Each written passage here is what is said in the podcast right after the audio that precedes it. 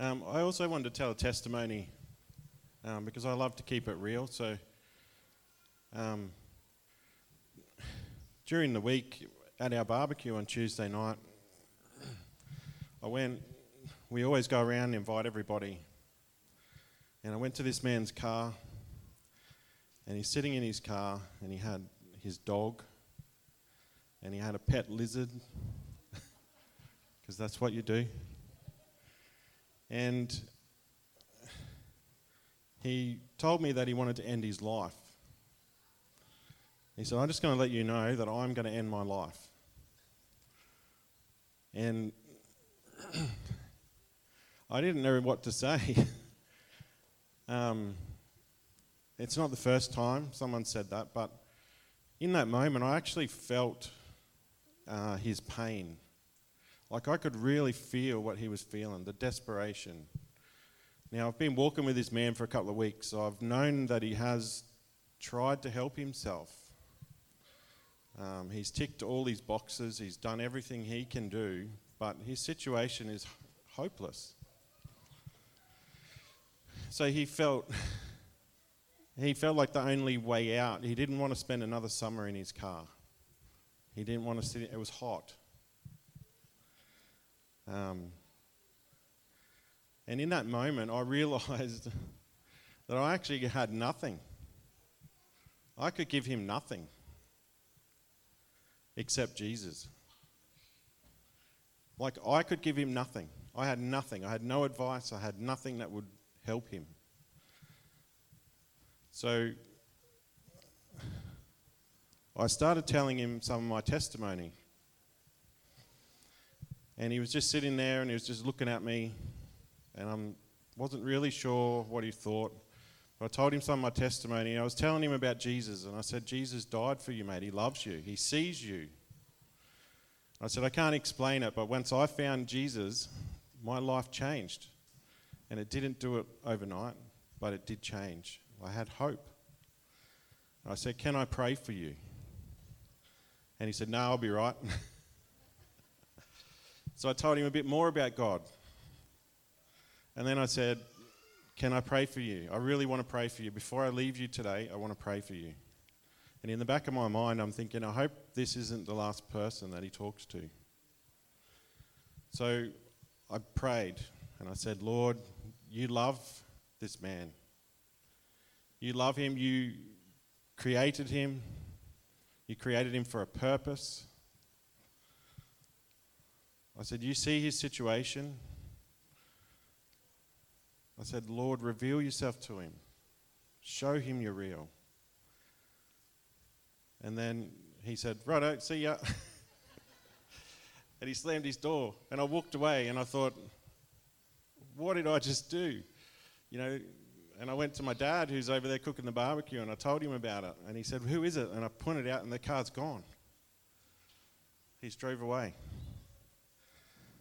And then at the end of the night, um, we prayed for him again as a, as a group.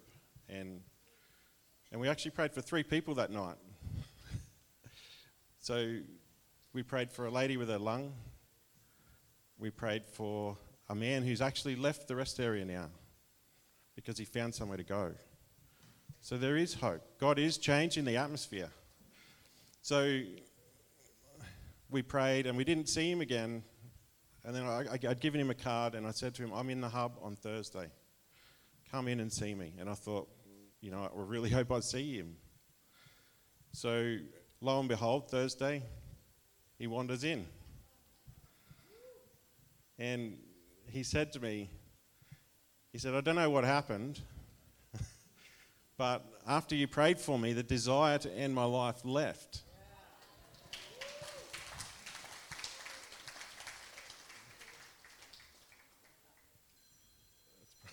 Sorry. Indiana's somewhere, so we've got to pick her up. Um, so, Jesus died on that cross and shed his blood for our freedom. Not just our freedom to go to heaven one day, but our freedom to live here on earth. And he says go. That doesn't mean we all have to go out and be missionaries. It means we just go and live our life, but we live it with Jesus. So I was sitting over there and during worship, and I could just, I was thinking about all the things, because that song, Too Good to Not Believe, sometimes I play that on repeat, and my kids are just sick of it. But the, the words are amazing, you know. And I was sitting there and I'm thinking about all the things that God's done for me. And, and the last 18 months has been very, very humbling in lots of ways. Relationships, I've seen someone pass away. I've sat with that person while the life drained out of them. But they found Jesus. So there's a miracle. So I've been really also thinking about Paul, you know, um, because in the Bible, you see all of the disciples, but they, those guys actually all knew Jesus. They lived with Jesus, the human Jesus. Paul was the first person that really made it such an impact. He's got 13 books in the New Testament. But he met Jesus on the road to Damascus. That's exactly like us. So sometimes God comes along and gives you a whack on the side of the head and rearranges your direction.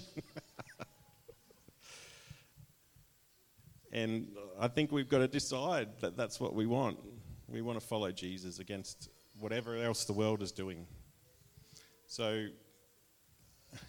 that scripture, Revelation 12:11, I did memorize it, but now I forgot it. Um, and they overcame him by the blood of the Lamb and by the word of their testimony, and they did not love their lives to the death. And I just thought that was really relevant. Um, so, the elements are at the four corners, and that's a representation of Jesus' body and his blood that he shed for every single person. You know, the cross is a great leveler because we're all at the foot together. There isn't, a, it's not on a hill. There isn't people that are higher than others. And I just think that's amazing. So I just want to pray. Um, thank you, Jesus, for what you did on that cross. We thank you that through your decision to shed your blood for us, we can now live as free men and women, followers of you here on earth, and that everywhere we go, signs and wonders will follow. So I just thank you for all the miracles that we've seen. We're seeing lots of miracles. And I just thank you for all of those miracles. I thank you that that shows people that you are here and real. So I just pray all that in Jesus' name. Amen.